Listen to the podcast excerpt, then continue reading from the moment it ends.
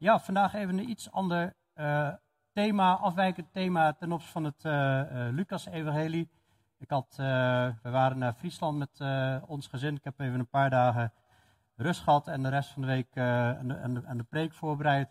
En ik had ja, dit onderwerp toch wel heel zwaar op, me, op mijn hart liggen. dat ik dacht, hé hey Onno, ehm, denk je ook dat dat goed is om een keer over te hebben? En uh, Onno dacht dat het uh, ook wel goed zou zijn. Natuurlijk weet hij niet elk woord wat ik ga zeggen, maar in ieder geval in basis hebben we wel uh, vaak hierover gehad en zit wel op één lijn. Um, ja, het huwelijk, scheiden en hertrouwen is eigenlijk gewoon een onderwerp waar, waar, ik niet op zit te wachten om over te hebben. Maar het huwelijk is iets prachtigs, het is echt iets geweldigs door God gegeven. Meteen vanaf de schepping al ingesteld. Um, maar goed, we weten ook dat we in een gebroken schepping leven. En dat we in de praktijk situaties tegenkomen die niet in overeenstemming zijn met hoe God het bedoeld heeft. En hoe gaan we daar nou mee om? En uh, ik vind dat moeilijk om over te spreken. Want dat zal misschien op plekken tegen het gevoel ingaan, tegen de normen van de wereld in. Maar ja, uiteindelijk ben ik hier gewoon om zo oprecht mogelijk zonder aanzien des persoons, zonder partijdigheid, gewoon te kijken naar wat zegt Gods woord. Uh, eerlijk schrift met schrift te vergelijken als het gaat om het huwelijk, als het gaat om scheiden, als het gaat om hertrouwen. En Jezus zegt, als je oordeelt, vellen een rechtvaardig oordeel. En dat is wat ik wil doen. En ook met de wetenschap dat je moet niet allemaal leraars willen zijn. Weet dat je een zwaarder oordeel zult ontvangen. Met die gedachte in mijn hoofd spreek ik. Wat overigens voor ons allemaal geldt. Want als wij hier over dit onderwerp uh, uitspraak over gaan doen en op een leraarstoel gaan zitten, weet wel dat je dan ook zwaarder oordeel zult ontvangen wanneer we verkeerde adviezen geven aan mensen. Nou, ik ben al best wel wat jaren uh, christen en door de jaren heen al heel wat verschillende situaties gezien, meegemaakt, gehoord uh, in de gebroken schepping waar we leven. ik wil vandaag vier punten bespreken. Het huwelijk is voor het leven. Wat zegt de Bijbel over scheiden? En wat zegt de Bijbel over hertrouwen? En te kijken naar volgens gevoel versus Gods woord. Waarbij ik geloof dat het heel belangrijk is dat we, wanneer we kijken naar deze thema's, dat we ons gevoel uitschakelen. En daarmee bedoel ik niet dat we gevoelloos zijn naar mensen.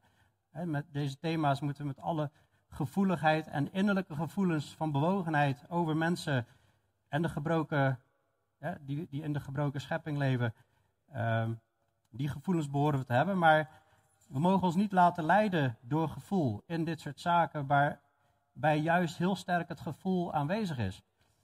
Uh, maar door gevoel te volgen gaan op dit moment miljarden mensen in de wereld zijn onderweg naar het eeuwige oordeel wanneer ze voor de troon van God komen. Het gevoel is geen goede leidsman. Dat zullen we later ook zien.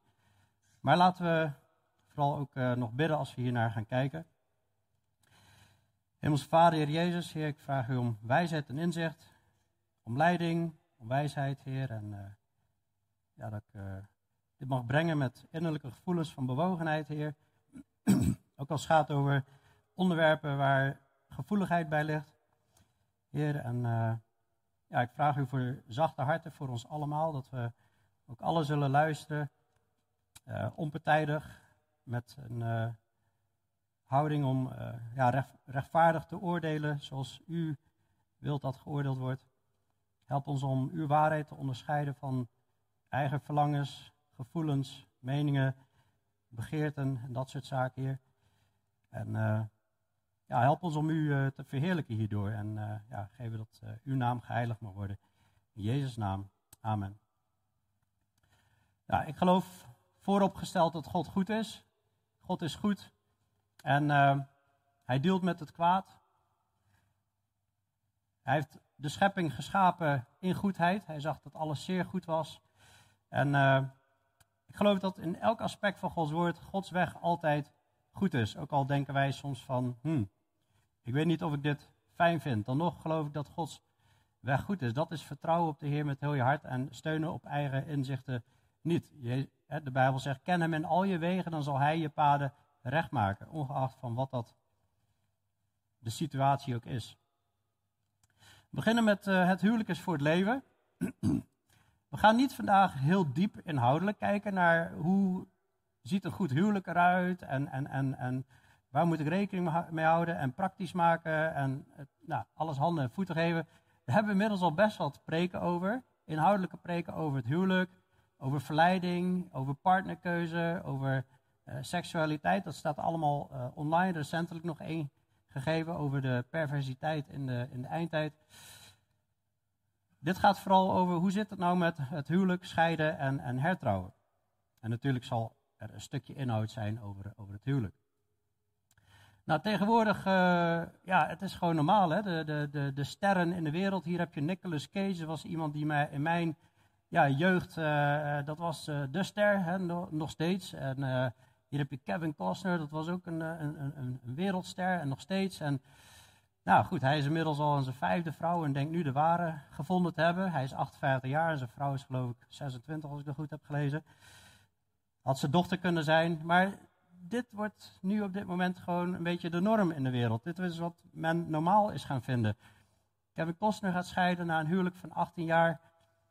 Maar is dit nu de norm? Ja, nou, als je een beetje Bijbel hebt gelezen dan, en hier al wat langer komt, dan weten we allemaal dat dit niet de norm is. Waarom zou je überhaupt nog trouwen in deze tijd? Nou, dat doen heel veel mensen ook niet meer vanwege al dat scheiden en trouwen, scheiden en trouwen. Nou, dat kost toch allemaal geld? Wat is het nut ervan? We gaan gewoon samenwonen. Dat is inmiddels de norm. Maar Gods norm ziet er echt totaal anders uit dan de norm in de wereld, zoals we zullen zien, of wederom zullen zien, voor velen. In Matthäus 19, vers 4, daar citeert Jezus en zegt: Hebt u niet gelezen dat hij die de mens gemaakt heeft, hem vanaf het begin af mannelijk en vrouwelijk gemaakt heeft? En gezegd heeft: Daarom zal een man zijn vader en moeder verlaten en zich aan zijn vrouw hechten, en die twee zullen tot één vlees zijn, zodat zij niet meer twee zijn, maar één vlees. Dus wat God samengevoegd heeft, laat de mens dat niet scheiden. God heeft iets heel moois ingesteld, het huwelijk. Dit is eigenlijk hoe het eerste huwelijk eigenlijk al omschreven wordt in Genesis als de mens net is geschapen. En Jezus haalt dit aan en zegt, ja, eigenlijk met andere woorden, dat het doel is van man en vrouw dat ze een eenheid worden. En de Bijbel is er verder duidelijk over dat dat in een huwelijk gebeurt. Wat God samengevoegd heeft, moeten mensen dus ook niet gaan scheiden. God voegt dat samen, heeft man en vrouw samen bedacht en dan moeten we niet tussenkomen. Er gaan wel wat nuances komen op, op deze stelling, maar dit is wel het uitgangspunt. Het uitgangspunt is het huwelijk is voor het leven. Het is iets heel moois. Man en vrouw naar het beeld van God, wat zijn beeld mogen, uh, samen mogen zijn beeld vertegenwoordigen. God zag dat het zeer goed was wat hij gemaakt had. De hele schepping, maar uiteindelijk ook die mensen op de zesde dag, man en vrouw. En even voor de helderheid, maar daar hebben we het dus over gehad in die preek perversiteit in de eindtijd. Het gaat echt om man en vrouw en niet om een huwelijk, man-vrouw. Het gaat niet om andere combinaties. Maar dat laten we nu even achterwege. De Bijbel erkent die huwelijken gewoon niet. Dat is gewoon een gruwel in Gods ogen, zoals uh, Leviticus 18 zegt en, en veel meer plekken. Ik denk ook dat het belangrijk is als we, uh, te beseffen, als we kijken naar dit onderwerp, om te beseffen dat uh, er in, in Efeze 5 in de Bijbel een, een geheim werd geopenbaard, is geopenbaard. En dat is dat het, huwelijk is beeld van Christus en de gemeente. Dus als wij kijken naar een huwelijk, dan hoort dat een afspiegeling te zijn van Christus en de kerk. En de man is het beeld van Christus, de vrouw is het beeld van de kerk. Christus is trouw in de relatie met de kerk, de ware kerk, de wedergeboren, wedergeborene. En zo dienen wij ook dat beeld te laten zien aan de wereld. Want Paulus citeert ook weer Genesis, daarom zal een man zijn vader en moeder verlaten en zich aan zijn vrouw hechten. En die twee zullen tot één vlees zijn. Dit geheim is groot. Maar ik spreek met het oog op Christus en de gemeente. Ineens wordt er een toepassing gemaakt van die tekst, man en vrouw, op Christus en de gemeente. Heel mooi stuk, maar daar hebben we dus uitgebreid in andere preken eh, verder over gehad. Ook de versen eromheen. Jezus hè, is ook bezig met de voorbereiding van een bruiloft op dit moment. En, en, en God de Vader ook. Laten wij blij zijn en ons verheugen en Hem de heerlijkheid geven, want de bruiloft van het Lam, dat is Jezus, is gekomen en zijn vrouw heeft zich gereed gemaakt. Hè. Dus er gaat een bruiloft plaatsvinden tussen Christus en de gemeente, tussen, uh, ja, in ieder geval de bruiloft van het lam wordt dat genoemd, en zijn, en zijn vrouw. Zijn vrouw heeft zich gereed gemaakt. Wij, wij als gemeente horen ons klaar te maken voor die bruiloft. Dat we smetteloos, onbevlekt voor hem gevonden worden. In uh, Hebreeën 13, vers 4, vrij duidelijke, ook stellige tekst. Laat het huwelijk bij allen in ere zijn. Dus dat moeten we echt uh, hoog houden, in ere houden. Respect voor hebben. Dat, dat als heilig zien. En het huwelijksbed is onbevlekt. Dus andere bedden zijn wel bevlekt, andere varianten. Want de ontuchtplegers en overspelers zal God oordelen. Ontuchtplegers, dat is hoererij, alle seks buiten het huwelijk, dus ook voor het huwelijk. Uh, en overspelers zal God oordelen. En ontuchtplegers en overspelers zal God oordelen. Dat zie je op heel veel plekken terugkomen in het Nieuwe Testament. Dat in Galaten 5, 1 Korinthe 6, nog meer plaatsen. En die zeggen dat ontuchtplegers en overspelers zullen het koninkrijk van God niet beërven. Dus God neemt het wel bloedserieus. Hè? Dit, dit hoort echt bij de goddelozen, bij de ongelovigen. Hè? Uh, seks te hebben voor het huwelijk, seks te hebben buiten het huwelijk. Wat totaal niet meer de norm is vandaag de dag, maar dat is wel hoe God het ziet. En dat huwelijk heeft hij geheiligd. Dat is iets heel erg speciaals. En moeten wij als gemeente in, in ere houden en dus ook ja, respecteren. Vooral als je ziet hè, wat er tegenover staat. In 1 Korinthe 7 en Romeinen 7. Uh, 1 Korinthe 7 gaat vaker terugkomen, Romeinen 7 ook een stukje. Er staat heel duidelijk, een vrouw is door de wet gebonden zolang haar man leeft. Als haar man echter ontslapen is, is zij vrij om te trouwen met wie zij wil, maar alleen in de Heer. En andersom natuurlijk ook. Voor man geldt het uh, man en vrouw, vrouw man.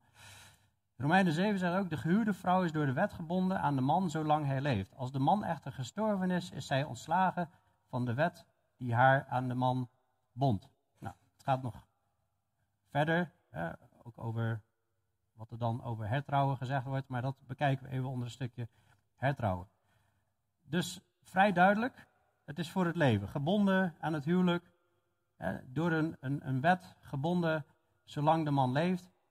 Nou, is een van de twee gestorven, dan ben je vrij om te trouwen met wie je wil, maar ook weer niet helemaal vrij, wel in, in de Heer. Hè. Het is wel iemand die met de Heer moet wandelen. Dus meerdere plaatsen zeggen heel duidelijk van het huwelijk is voor het leven. Het is, een, het is eigenlijk een, een wet en dat geeft een, ja, eigenlijk een juridische binding, dat huwelijk. Nou, hoe komt een huwelijk nou tot stand? Dat is een uh, interessante vraag. Er is nergens echt een passage dat zegt, nou, zo uh, gaat het uh, tot stand moeten komen. Maar je ziet wel door de Bijbel heen en ook in, in allerlei culturen, maar vooral de Bijbel is natuurlijk leidend. Er is een bepaalde vorm van openbare belofte nodig voor een huwelijk. Je bent door een, een, een wet, ben je op een gegeven moment gebonden, de wet van God, maar er vindt een verbondsluiting plaats. In Malachi 2 vers 14, ik zal die later nog een keer laten zien op het scherm, maar in ieder geval, daar spreekt God over een verbond tussen mannen en de vrouw. Je hebt een verbondsluiting dus. Dus ergens heb je een bepaalde openbare belofte nodig voor een huwelijk, zodat de maatschappij ook weet, hè, dan, uh, die weet dan dat een, een, een, een stel als een echtpaar behandeld moet worden. Nou, en, en, dat wordt gevolgd door het fysiek één worden, zoals de Bijbel ook zegt. Hè. Die twee zullen tot één vlees zijn. Nou, dat, dat houdt veel meer in dan alleen maar het fysieke, maar goed, dat leggen we in andere preken uit. Uh, maar andersom is niet de bedoeling. Fysiek één worden voor het huwelijk is dus hoererij. Dat is uh, buiten echterlijke seksuele gemeenschap is, is zondig volgens de Bijbel. Dat zie je Oude Testament, zie je Nieuwe Testament. En uh, nou, fysiek één worden met iemand anders buiten, een huwelijk, hè, dat heet dan overspel. De, de Bijbel erkent verder ook heidense huwelijken als huwelijk. De Romeinen, die leefden volop in afgoderij. Maar je ziet bijvoorbeeld wat Johannes de Doper tegen Herodes zegt, in Marcus 6, vers 17. Herodes had zelf enige erop uitgestuurd en Johannes gevangen genomen en hem geboeid in de gevangenis gezet vanwege Herodias, de vrouw van zijn broer Filippus, omdat hij haar getrouwd had. Want Johannes die had tegen Herodes gezegd, dat was een koning overigens, het is u niet geoorloofd de vrouw van uw broer te hebben. Bizarre situatie. De ene koning stilt de vrouw van zijn andere koning en doet alsof het de normaalste zaak is. Maar beide worden als een, als een huwelijk gezien. Hij heeft haar getrouwd, maar het was wel de vrouw van de broer. Dus Johannes de Doper, groot profeet van God, ziet het gewoon heel duidelijk als huwelijken. hoewel, nou, we weten duidelijk dat Herodes geen, geen christen was. Hij heeft de Messias, uh, hij was medeplichtig aan de, de, dood van de Messias. En uh, nou goed, de Romeinen, daar weten gewoon van, die leefden volop in uh, afgoderij. Nou, in ieder geval, je ziet in de Bijbel continu dit. In de maatschappij zie je dat ook. Er is continu een publieke aangelegenheid, een verbondsluiting. En dan is er een huwelijk. En de maatschappij weet dat dat, echtpaar, dat, dat dan een echtpaar is. Maar als je kijkt naar de, Bijbel, dan is de ideale tot, uh, totstandkoming van een huwelijk. Hè, op basis van Bijbelse principes ziet er, uh, geloof ik, als volgt uit. Je hebt uh, één man en, en vrouw die in relatie met God zijn. Ik noem het heel specifiek in relatie met God zijn. Ik zeg altijd tegen mijn, mijn kinderen, trouw niet met iemand die zich christen noemt. Trouw met iemand die echt met God wandelt, die hem, die hem dient, die de Heere vreest. Hè, dus echt in relatie met God is. Anders kom je in de grootste problemen. Um, nou, daar is ook weer een aparte preek over. Hoe kies je je juiste levenspartner? Maar um, vanuit een relatie waarin ze niet samenwonen en niet het bed delen, gaan ze vervolgens trouwen. Want ja, seks voor het huwelijk is zondig. Um, ik denk dat het gezond is dat de gemeente erbij betrokken wordt en het leiderschap ze zegent. Hè, eh, de, de, erkenning dat God samenvoegt. Wat God samengevoegd heeft, laten mensen dat niet scheiden. En dat uh, nou, we als gemeente, leiders dat erkennen. Er vindt vervolgens een bruiloft plaats. En, of er vindt een bruiloft plaats. Uh, en voor het land waarin men woont, dient een en ander wettelijk vastgelegd te worden. Indien dat vereist is. Als een land dat vereist, moet ook de overheid eren daarin. Als die zeggen dat moet zo, dan, ja, dan moet dat gewoon zo. Ik zeg dat erbij omdat, uh, uh, nou, als, als de geschiedenis klopt die ik gelezen heb, dan in het Romeinse Rijk kon je gewoon zomaar trouwen en scheiden wanneer je wilde, zonder enige wettelijke verplichting. En nou, er zullen ongetwijfeld ook nog wel landen zijn in de wereld waar dat ook gebeurt, maar daar heb ik geen research naar gedaan verder. Hierna wordt men fysiek één, indien mogelijk, en is dit het nieuwe thuis en niet meer bij vader of moeder. Hè. Vader en moeder verlaten en dan die vrouw en uh, de man aan, aan, aan hechten. Die zullen tot één vlees zijn. Maar goed, dit is wel het ideale plaatje, maar dat wil niet zeggen dat als er een andere vorm is geweest, dat het dan, hè, van tot stand komen van een huwelijk, dat het dan geen huwelijk is geweest. Dat bewijst dat gedeelte van wat Johannes de doper tegen Herodes zegt. Nou, je hebt voorbeelden in de Bijbel ook, hè, Jozef en Maria, die gaan in ondertrouw, die hebben geen gemeenschap voor het huwelijk, wordt heel erg heel goed duidelijk gemaakt. Uh, pas daarna, uh, je ziet een bruiloft in Cana waar Jezus zelf op, op, op bezoek komt, wordt uitgenodigd voor de bruiloft. Altijd goed om Jezus uit te nodigen op je bruiloft, om daar meteen een toepassing aan te hangen. En je ziet de bruiloft van het lam. Jezus gaat zelf ook trouwen met ons. Nou, goed, even een opmerking. Als mensen uit de wereld tot geloof komen en op andere manier getrouwd zijn, wordt het dus ook erkend als een huwelijk. Dat zie je dus in het verhaal van Herodes, maar je ziet ook in het verhaal van die Samaritaanse vrouw in Johannes 4, waar Jezus tot haar spreekt. En ze heeft eigenlijk vijf mannen gehad en die ze nu heeft is haar man niet. Dus dan erkent Jezus eigenlijk vijf huwelijken vanuit een, uh, ja, nog niet tot geloof gekomen situatie. En mensen hoeven uh, dan als christen niet opnieuw te trouwen, geloof ik. Ik zie uh, daar verder helemaal geen voorbeelden of instructies over in de Bijbel dat mensen dan opnieuw moeten uh, trouwen. Stel ze zijn zonder, ja, niet voor God getrouwd in de kerk, komen tot geloof. En geloof ik niet dat we opnieuw moeten zeggen van, oh, dan moet je nu als, alsnog een keer trouwen voor de kerk. Je mag altijd zegen erover vragen, maar Ja, en wat heeft de wereld ervan gemaakt, van het huwelijk? Het is echt een, een puinhoop. Hè? Gewoon uh, vreemd gaan, uh, sites als Second Love, uh, wat heel aantrekkelijk lijkt. Het is gewoon de vernietiging van de mens. Hè? Allemaal van dit soort verleidingen, waar mensen op een gegeven moment, ik weet niet of je die in de bushokjes die plaatjes herinnert, en, en mensen begonnen zich zo aan te storen dat ze er stickers overheen plakten. Werk aan je huwelijk, denk aan je kinderen, neem tijd voor elkaar. Ja, dus Uiteindelijk, dit lijkt aantrekkelijk. Dit is, dit is aantrekkelijk voor het vlees, maar het, het zijn zondebegeert. Het is de oude natuur. Waar Satan doorheen werkt. Efeze 2 zegt dat de Satan werkt door de goddeloze heen. En de dief die komt om te stelen, slachten en verloren te laten gaan. Hij wil gewoon, natuurlijk wil hij echt vernietigen en kapot maken. Maar Jezus is op heel veel plekken heel duidelijk dat mensen die zulke dingen doen, die gaan gewoon het oordeel van God over zich krijgen voor eeuwig. Dit is zeer, zeer zondig.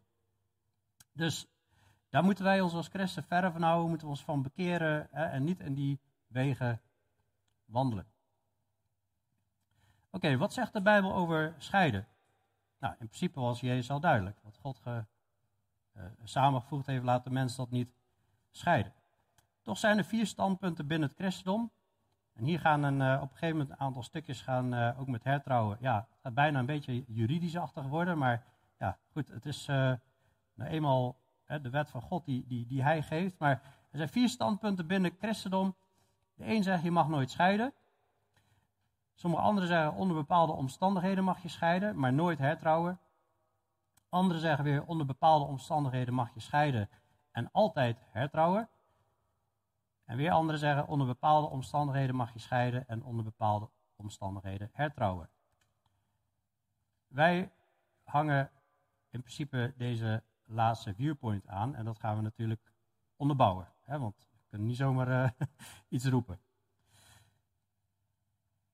Ik denk heel belangrijk is uitgangspunten hè, die de Bijbel geeft. Uitgangspunten, hè, overspel ziet de Bijbel als het, hetzelfde als echtbreken. En dat is uh, nou, hetzelfde als scheiden. Als je kijkt in de wet van Mozes, in de tien geboden, dus het enige stukje van God wat hij met zijn eigen vinger heeft geschreven in de stenen tafelen, daarin heeft God gezegd, u zult niet echt breken. Exodus 20, vers 14. De tien geboden worden twee keer gegeven, zowel in Exodus als in Deuteronomium, daar wordt het nog een keer herhaald. En er wordt in onze herziende statenvertaling het vertaald in de ene als u zult niet echt breken en de andere je zult geen overspel plegen. Daaruit concludeer ik van, ah, we hebben met hetzelfde te maken. Het is vrij heftig wat Leviticus 20 zegt. Die, die, daar, daar staat dat echt de doodstraf stond op overspel. dit is even het oude verbond, nog voordat Jezus kwam. Een man die met de vrouw van iemand anders overspel pleegt, die met de vrouw van zijn naaste overspel pleegt, moet zeker gedood worden. De overspeler en de overspeelster, allebei moesten ze gedood worden, gestenigd worden. Dat is wat ze dan deden. Dus dat is echt wel heel serieus. Dit is gewoon God zelf die dit aan Mozes doorgeeft. Dus het huwelijk is echt heel erg heilig, zie je hier. Op overspel stond de doodstraf, op hoererij stond straf, maar niet de doodstraf. Maar als op overspel de doodstraf staat, ja, dan laat dat wel zien dat het huwelijk wel echt heel belangrijk is. Het huwelijk werd dus in het Oude Testament al als iets zeer heiligs gezien. Ongehuwden, hè, die moeten niet samenwonen geen, en uh, geen seks voor het huwelijk hebben. Getrouwden horen geen relaties met anderen te hebben. Dus keer op keer zie je dat eigenlijk gewoon terugkomen. Nou, Malachi 2 vers 14, daarin zegt God, het was blijkbaar nodig op dat moment, de Heer is getuige tussen u en de vrouw van uw jeugd, tegen wie u trouweloos handelt, terwijl zij toch uw metgezellin is, maatje zou je kunnen zeggen, en de vrouw van uw verbond is. Hier zie je dus heel duidelijk dat God het huwelijk ziet als een verbondssluiting. Daarom wees op uw hoede met uw geest en handel niet trouweloos tegen de vrouw van uw jeugd, want de Heere, de God van Israël, zegt dat hij het wegsturen van de eigen vrouw haat. Dus God haat scheiden. Hij haat echtbreuk. Wees dus op uw hoede met uw geest en handel niet trouweloos. Dus dit zijn vrij duidelijke woorden. Ik heb wat zinnen tussenin die wat lastiger zijn weggelaten, maar dit is de, de kern, in de kern de boodschap. Dus we moeten niet trouweloos handelen tegen onze vrouwen. De man wordt aangesproken. De vrouw van uw verbond. De vrouw van uw jeugd. Nog een keer, handel niet trouweloos. God haat dit. Het wegsturen van je eigen vrouw. Nou, ook niet-gelovigen. Nou goed, ik, ik kan zeggen, oké, duidelijk voor Israël, duidelijk voor de gelovigen. Maar ook niet-gelovigen worden duidelijk geoordeeld op overspel en echtbreken. Ook als ze de Torah, de wet van Mozes, nooit gelezen hebben. God heeft het huwelijk in Genesis 2 namelijk in het hart gelegd. Omdat de wet in de harten, de wet van God is in de harten geschreven. dus ook niet vreemd gaan, geen overspel plegen, dat is in de harten geschreven. Dat zegt de Romeinenbrief, dat wanneer heidenen die de wet niet hebben, die doen van nature wat de wet zegt. Uh, sorry, want wanneer heidenen die de wet niet hebben, van nature doen wat de wet zegt, zijn zij, hoewel zij de wet niet hebben, zichzelf tot een wet.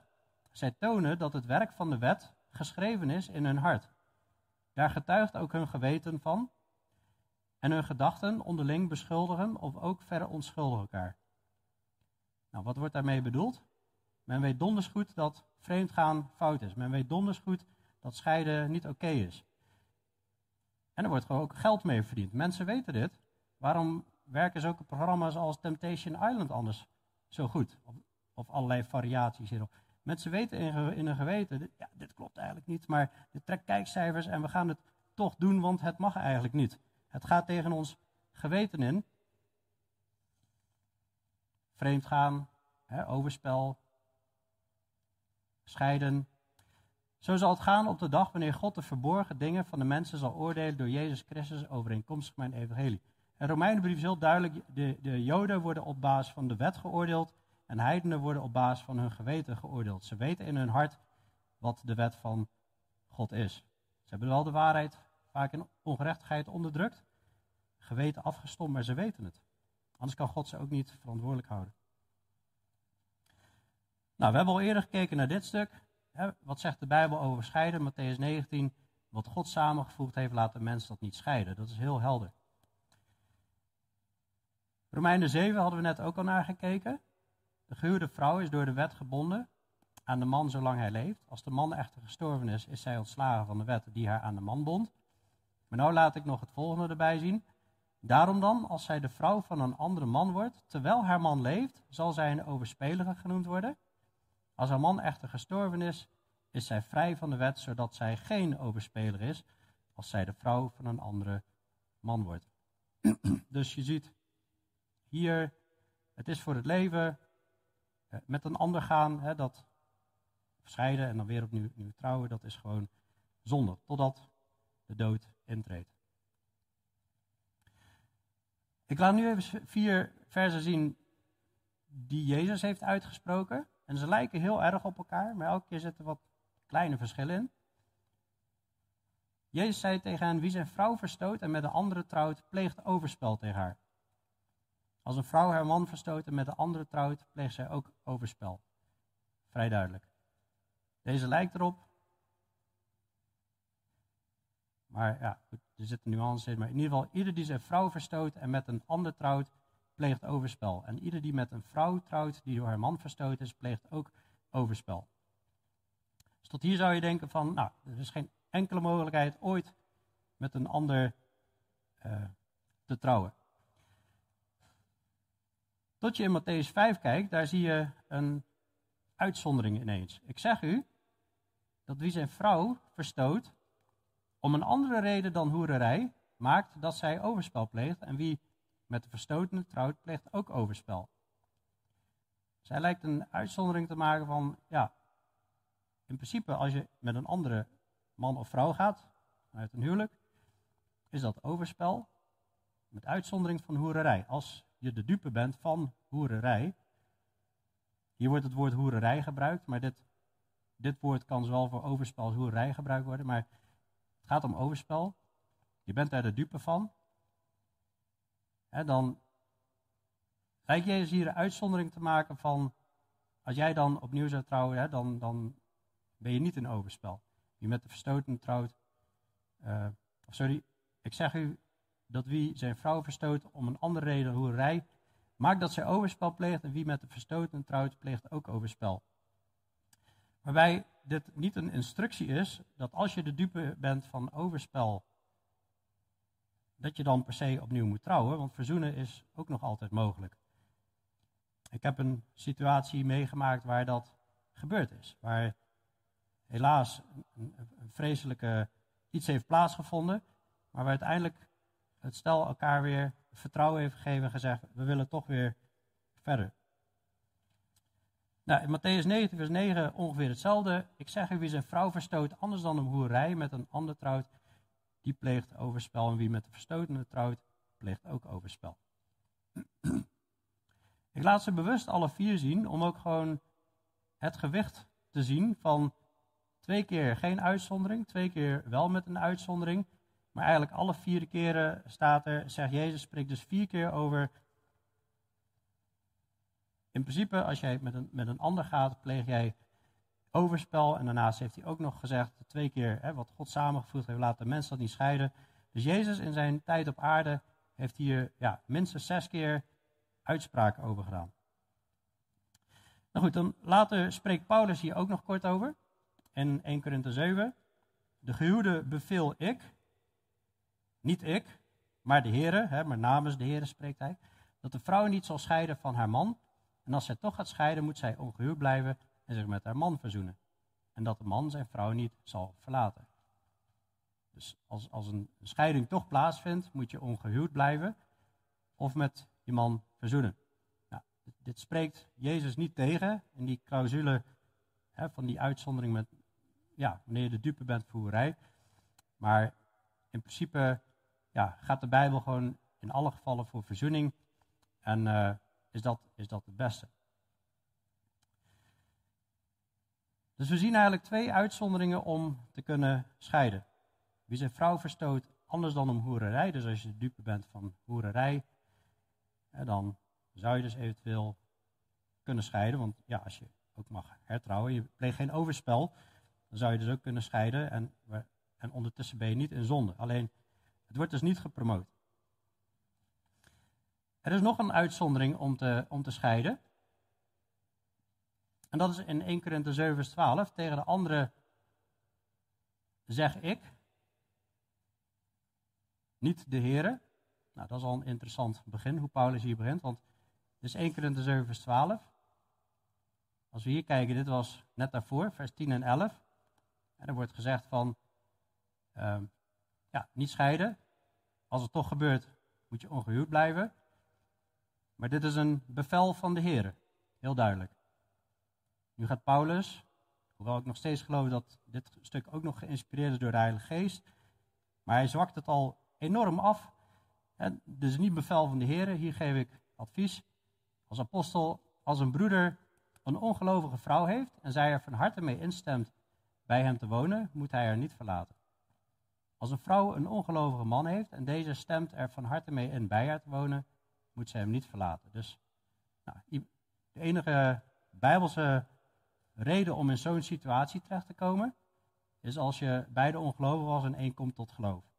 Want de Bijbel leert namelijk dat je, als je gelovige bent, dat je altijd met andere gelovigen moet trouwen. Maar het kan gebeuren, iemand komt tot geloof. Nou, wat moet je daar dan mee doen? Dan zegt de Bijbel, nou, als de andere uh, dat prima vindt, dan gewoon bij elkaar blijven. Juist niet verlaten. Hè? Dus dat uh, is hier gewoon een, uh, ja, wat Paulus hierover zegt. Want de gelovige man is geheiligd door zijn vrouw en de ongelovige vrouw is geheiligd door haar man. Anders waren immers uw kinderen onrein, maar nu zijn zij heilig. In de situatie van het Nieuwe Testament waren heel veel Joden die wisten ook: hé, hey, als ik met een ongelovige omga, dan word ik onrein. Uh, hoe zit dat nou? Uh, als ik getrouwd ben met een ongelovige, uh, word ik nou onrein? Nee, Paulus zegt hier: nee. Het hele gezin is geheiligd in de Heer. anders waren je kinderen ook onrein, maar nu zijn ze heilig. Wat niet wil zeggen dat ze automatisch naar de hemel gaan. Of dat ze opnieuw geboren zijn of wat dan ook. Mensen moeten allemaal een eigen keuze maken. Hij zegt alleen, dit gezin is in de Here heilig, geheiligd. Maar goed, wat als nou de ongelovige wel zegt, ik wil scheiden? Als de ongelovige scheiden wil, laat hij scheiden. De broeder of de zuster is in zulke gevallen niet gebonden. God heeft ons echter tot vrede geroepen. Dus je, als de ander zegt, ja, ik wil er niks mee te maken hebben met het hele geloof, jou, ik, ik, ik, wil weg. En uh, je denkt, ja, ja, maar ik mag niet scheiden. En je gaat dat met alle macht tegenwerken. Er wordt een gigantisch juridisch conflict. Daar zegt de Bijbel, nee, wacht even. Hier heb je geen verplichting meer om in dat huwelijk te blijven, geloof ik. Nou, dus er zijn, er zijn twee redenen. Hè? Dus uh, als je de dupe bent voor en als je, als je als een ongelovige bij je wil vertrekken. Dan dat, dat keurt de Bijbel eigenlijk goed om, om dan te scheiden. Het promoot het niet, maar het keurt, uh, je bent dan niet in zonde. Nou, ik heb al door de jaren heen best vaak de vraag gehad van ja, is geweld een reden om te scheiden? Wat zegt de Bijbel daarover, over huiselijk geweld? De Bijbel, zover ik weet, ik heb hem al best wat keren gelezen en bestudeerd op deze thema's, uh, geeft, zover ik zie, geen uitzondering hierop. Maar dat wil niet zeggen dat je niks kan doen. Er zijn heel veel middelen op dit gebied, zoals veel bidden, bidden en vasten voor deze mensen. Uh, counseling, hè, dat je echt met de mensen gaat zitten en ze de Bijbel ze weg laten, laat zien. Terechtwijzing, hè, desnoods even kort uit elkaar als het echt uh, te gewelddadig wordt. Uh, gemeentetucht. vaak zie je ook tussen beide komen van vrienden, familie, gemeenteleden. Of eventueel ingrijpen van de politie. En er kan zelfs een rechterlijk bevel gegeven worden. Dat op een gegeven moment een rechter gaat bepalen wat omgangsvormen worden, ook omwille van de kinderen. Maar goed, daar heeft, heeft de kerk in principe verder geen uh, uh, werk aan. Dat, dat zijn overheidsdingen. Maar um, ja, we hebben helaas ooit in het verleden met zo'n heftige situatie te maken gehad. Met uh, ja, zeer veel geweld, hele ongezonde, heel ongezond huwelijk. Maar goed, uiteindelijk hebben ze de gemeente verlaten en zijn ze gescheiden. En nou, een hele verdrietige zaak. Ik zou over heel veel casussen kunnen noemen vandaag. Ik had ook verschillende casussen over verschillende situaties, maar dat zou echt te lang gaan worden, dus heb ik achterwege gelaten. Maar... Ja, wat zegt de Bijbel dan over hertrouwen? Oké, we hebben gezien, niet scheiden, huwelijk is voor het leven. Uitzondering in twee situaties kun je wel scheiden, maar goed, scheiden is nog niet per se. Dat wil zeggen, uh, je mag hertrouwen. Bij overlijden van de ander ben je helemaal vrij om opnieuw te trouwen. Daar is de Bijbel echt heel duidelijk over. De vrouw is door de wet gebonden zolang haar man leeft. Als haar man echter gestorven is, ontslapen is, is zij vrij om te trouwen met wie zij wil, maar alleen in de Heer. Die hebben we eerder gezien. Dus je bent trouw aan elkaar tot de dood, je scheidt. Maar zij is gelukkiger als zij zo blijft, naar mijn mening. En ik denk dat ik ook de geest van God heb, zegt Paulus. Dus overwegen, zegt hij ook in het hoofdstuk, om alleen te blijven. Dat geeft je ook heel veel mogelijkheden om God meer te kunnen dienen. Nou, hoewel Jezus hertrouwen bij overspel dus niet promoot, zondig je niet als je hertrouwt wanneer je de dupe was van overspel. Dat hebben we eerder aangehaald, deze tekst. Dus ik zal in een situatie waarbij dit aan de hand is, ja, je, je kijkt van, is er nog iets te verzoenen, is er nog iets repareerbaar. En als door de jaren heen ja, een ander komt, dan zou ik de vrijmoedigheid hebben om zo'n stel te hertrouwen. Um, omdat Jezus hier heel duidelijk die uitzondering heeft. Alleen hij promoot het niet, dus ik zou het ook niet promoten. Maar goed, staat het scheiden met een ongelovige, staat dat hertrouwen toe? In 1 Korinther 7 vers 13, ik lees nog een keer. Als een vrouw een ongelovige man heeft en deze stemt van harte mee in om bij haar te wonen, moet zij hem niet verlaten. Want de ongelovige man is geheiligd door zijn vrouw en de ongelovige vrouw is geheiligd door haar man. Anders waren immers uw kinderen onrein, maar nu zijn ze heilig. Als de ongelovige scheiden wil, laat hij scheiden. De broeder of zuster is in zulke gevallen niet gebonden. God heeft ons echter tot vrede geroepen. Ik laat hier bewust even de Griekse grondtekst zien. Dat is het woord doulo. En dat kun je vertalen als gebonden of dienstbaar gemaakt. De Statenvertaling vertaalt dat ook met, als met dienstbaar gemaakt. dus het kan vertaald worden als de broeder of zuster is in zulke gevallen niet gebonden of niet dienstbaar gemaakt. Mogelijk wordt bedoeld, je hoeft dat huwelijk niet meer in ieder geval te dienen. Maar ik wil dat wel vergelijken met wanneer Paulus spreekt over dat iemand uh, door de wet gebonden is zolang de man leeft. Hè, en daarna ben je vrij.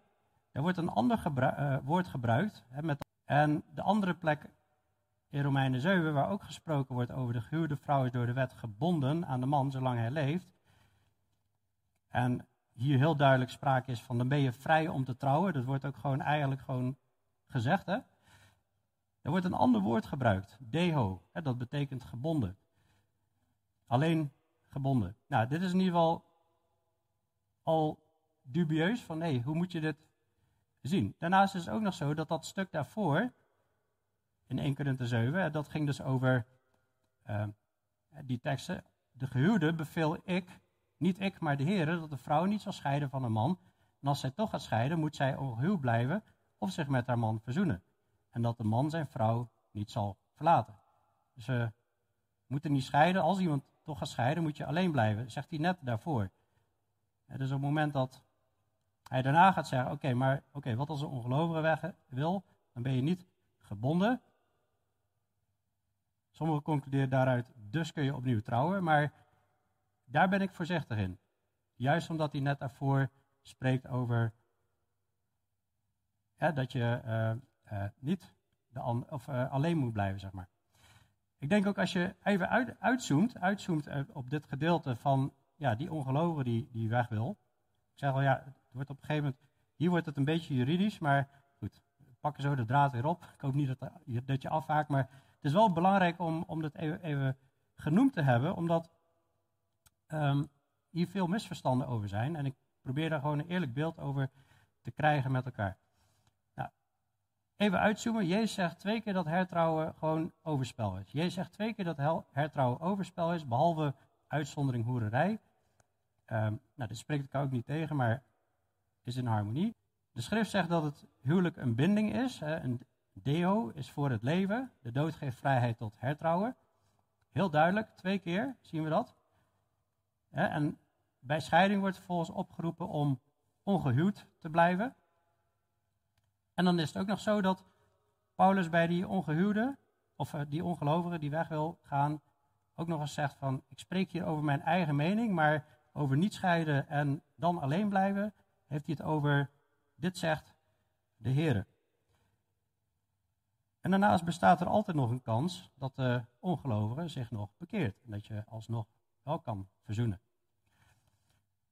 Ja, ofwel mijn conclusie over dat stuk conclusie van mij en Onno is dat grote terughoudendheid geboden is in hertrouwen goedkeuren als de Bijbel het niet letterlijk zegt. De Bijbel zegt hier niet letterlijk dat je mag hertrouwen. In 1 Korinthe 7 als het gaat over een ongelovige die vertrekt. Terwijl bij het sterven heel duidelijk twee keer dat gezegd wordt. En dan zoom eens uit en kijk eens naar, naar alles wat God hier zegt. Het gaat dus echt om het huwelijk waar in het Oude Testament de doodstraf op stond bij overspel. En daarom ben ik heel voorzichtig in zomaar iets te zeggen wat de Bijbel niet zegt. Vooral om zo'n onderwerp. Dus hertrouwen in de volgende situatie, daar is de Bijbel heel erg duidelijk over. Als de doodscheiding brengt, zitten we allemaal niet op te wachten. Heel verdrietig, pijnlijk, vreselijk. Maar we weten dat we allemaal op een dag gaan.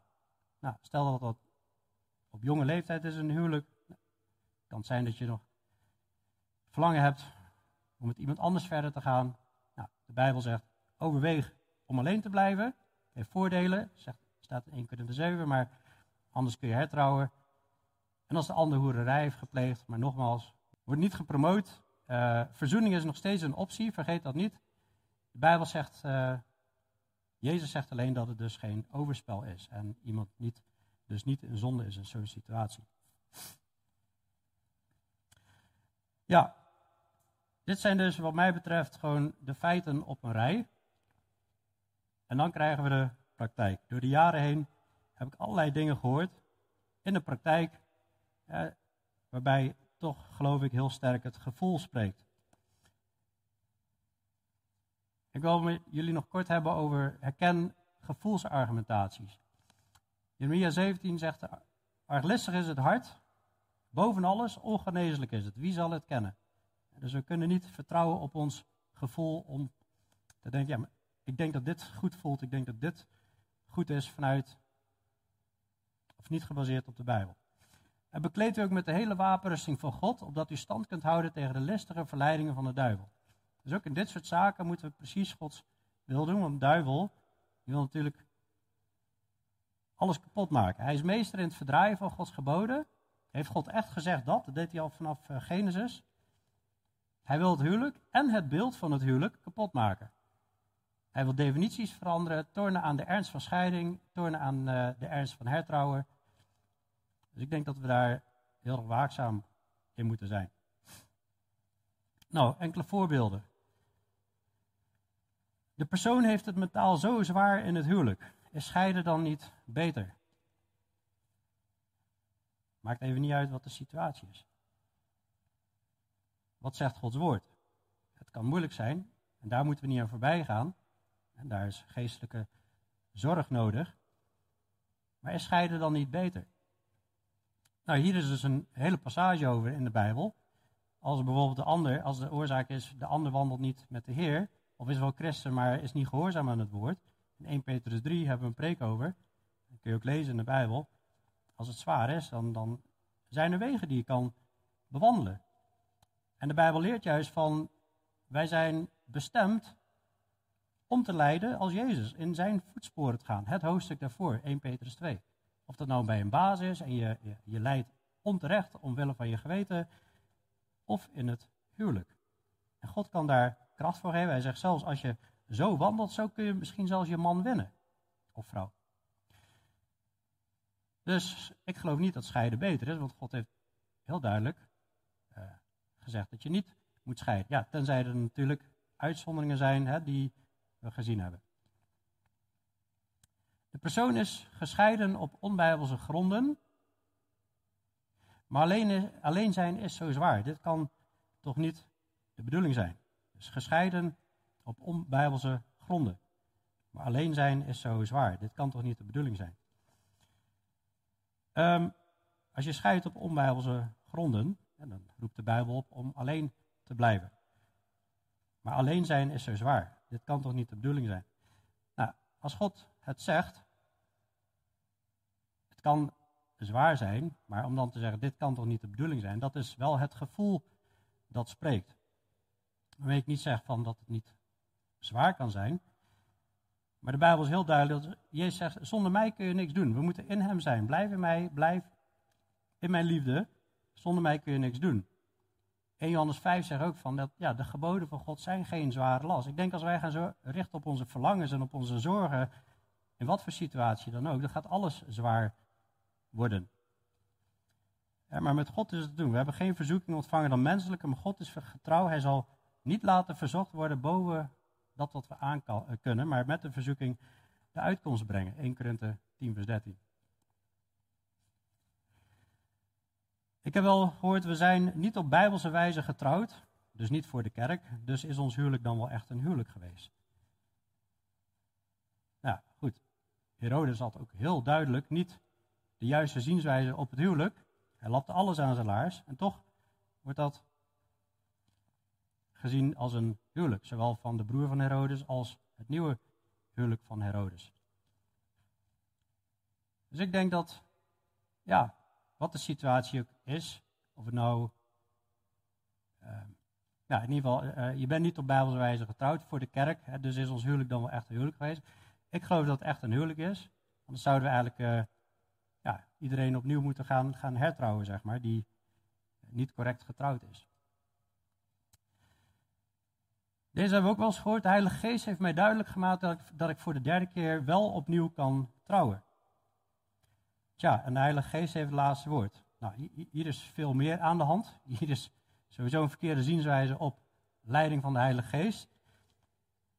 Maar dit is ook absoluut niet leiding van de Heilige Geest. Al, dit is niet leiding van de Heilige Geest sowieso. Hè, maar, um, want de Heilige Geest leidt nooit tegen Gods woord in. We hebben net gezien hoe duidelijk Gods woord is in die situatie, situaties. En uh, dit ging overigens niet over uh, situaties die met die uitzonderingen te maken hadden. Nou, die persoon heeft wel gedaan, maar heeft later wel zonde beleden daarover. Ik ben gescheiden, maar mijn huwelijk was niet echt een huwelijk. Kan hertrouwen dan? Nou, ik geloof dat zodra jij een verbond tekent, iets van een verbond aangaat en wordt publiekelijk voor buitenstaanders, dat het altijd gaat over huwelijk. Want dan grijp je terug naar Romeinen 2, dat God heeft het in het hart gegeven. He, wat overspel is en wat scheiden is.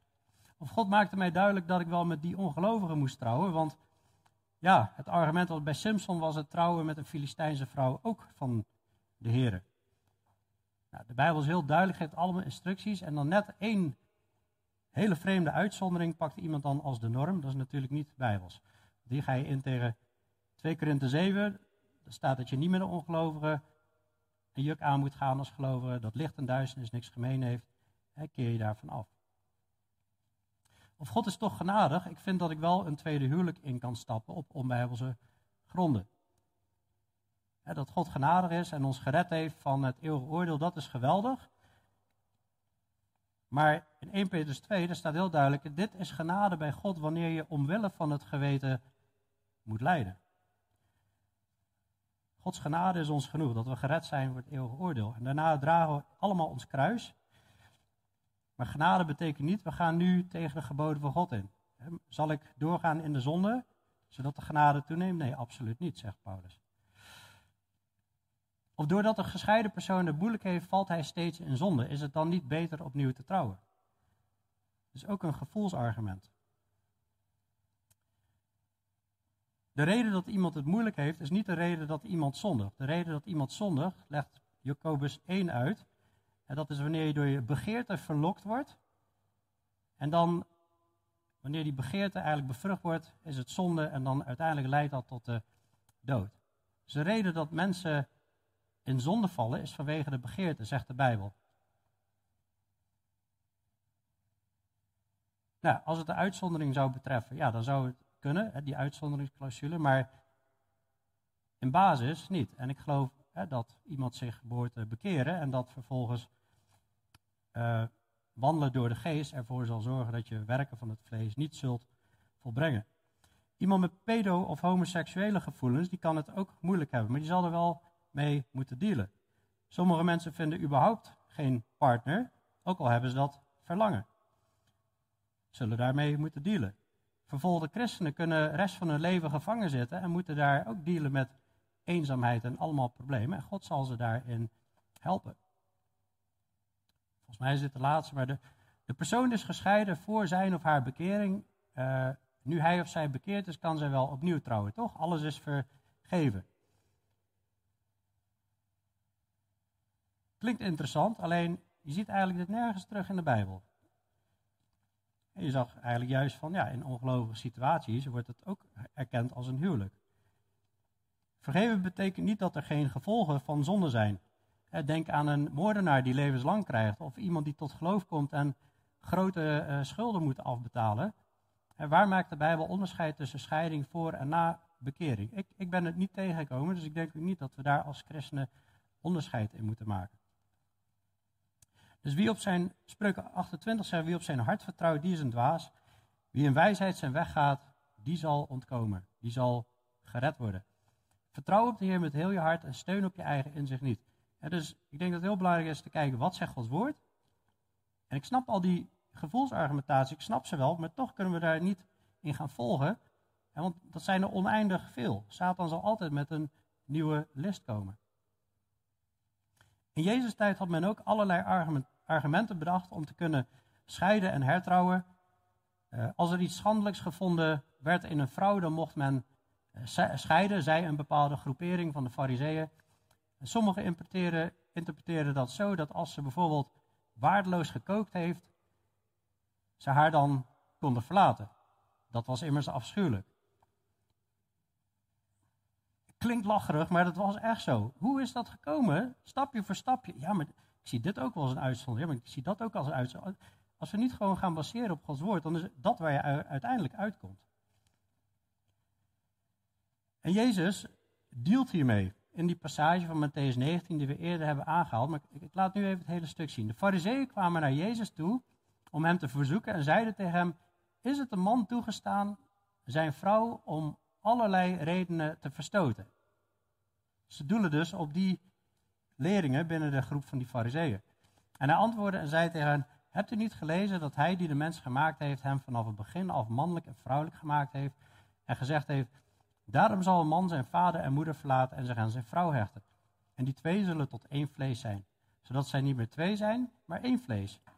Dus wat God samengevoegd heeft, laat de mens dat niet scheiden. Ze zeiden tegen hem, waarom heeft Mozes dan een echtscheidingsbrief, eh, dan geboden een echtscheidingsbrief te geven en haar te verstoten? Jezus zei tegen hen, Mozes heeft vanwege de hardheid van uw hart toegestaan uw vrouw te verstoten, maar vanaf het begin af is het zo niet geweest. Dus heel sluw. Ze zeiden tegen hem, waarom heeft Mozes dan geboden een echtscheidingsbrief te geven en haar te verstoten? Dat heeft Mozes helemaal niet gedaan. Dit komt uit Deuteronomium 24, waarin alleen de wet zegt van, oké, wat als een vrouw weggestuurd wordt en trouwt met iemand anders wil vervolgens weer terug naar die man? Nee, hè, dat is een, een gruwel. Uh, misschien heeft via de overleveringen van de, van de Joden hè, uh, dat daarin gestaan, dat Mozes geboden heeft een echtscheidingsbrief te geven en haar te verstoten. Maar Jezus zegt, nou, hij bevestigt het wel, maar je ziet het dus niet in de Torah. Het is niet dat God dat geboden heeft. Mozes heeft vanwege de hardheid van uw hart toegestaan uw vrouw te verstoten. Jezus gaat meteen naar het hart van, het is vanwege jullie hardheid in je hart. Daarom willen mensen dus eigenlijk gewoon scheiden. Dat is het echte probleem. Maar vanaf het begin is het zo niet geweest. Maar ik zeg u, en dan komt hij met die uh, stelling, wie zijn vrouw, of met het gebod, wie zijn vrouw verstoot anders dan om hoererij en met een ander trouwt, die pleegt overspel. Wie met de verstoten trouwt, pleegt ook overspel. Dus Jezus schuift al die gevoelsargumentaties, al die andere redenen, schuift hij allemaal van tafel. Hij zegt, het is gewoon overspel en het is gewoon zondig met die ene uitzondering. Hij brengt het terug naar één uitzondering. Wanneer jij de dupe bent voor hoerij, nou, en dat, en dat scheiden hè, met die ongelovigen, dat is volgens Paulus nog een uh, uitzondering. Maar in ieder geval, hoe de discipelen reageren, die zeiden tegen hem, als de zaak van de man met de vrouw er zo voor staat, is het beter niet te trouwen. Dus die schrikken hiervan. Dus Jezus veegt al die gevoelsargumentaties van tafel. En ik denk dat wij dat ook moeten doen en ons heel strikt houden bij wat Gods woord uh, zegt. Want ja, Gods woord is de waarheid. En uh, ik wil in ieder geval niet op een dag gevonden worden. En dat God zei: Jij wil de leraar zijn. Uh, weet dat wie leraar willen zijn, zullen een zwaarder oordeel ontvangen. Dus ik denk dat het goed is voor ons allemaal dit goed te bestuderen, goed ernaar te kijken. Ik geloof dat ik alle gedeeltes in het Nieuwe Testament die hierover gaan, eerlijk in balans heb laten zien. Trek je eigen conclusies. En uh, het is voor het leven. Het is prachtig. God heiligt dit. God zegt, dit is echt zo mooi. Dit is voor het hele leven. Dit is goed voor de kinderen als de ouders bij elkaar blijven. Maar goed, we leven in een gebroken schepping. We komen dingen tegen en de Bijbel zegt hoe we daarmee om kunnen gaan. Maar de waarschuwing is wel steeds, pas op voor dat gevoel. Richt je op God. Richt je op zijn liefde en op zijn heiligheid. Met hem te wandelen, hem te dienen. En dan geloof ik dat, hoe moeilijk iets ook is naar de maatstaf van de mens, dat met God alle dingen mogelijk zijn. Zullen we bidden?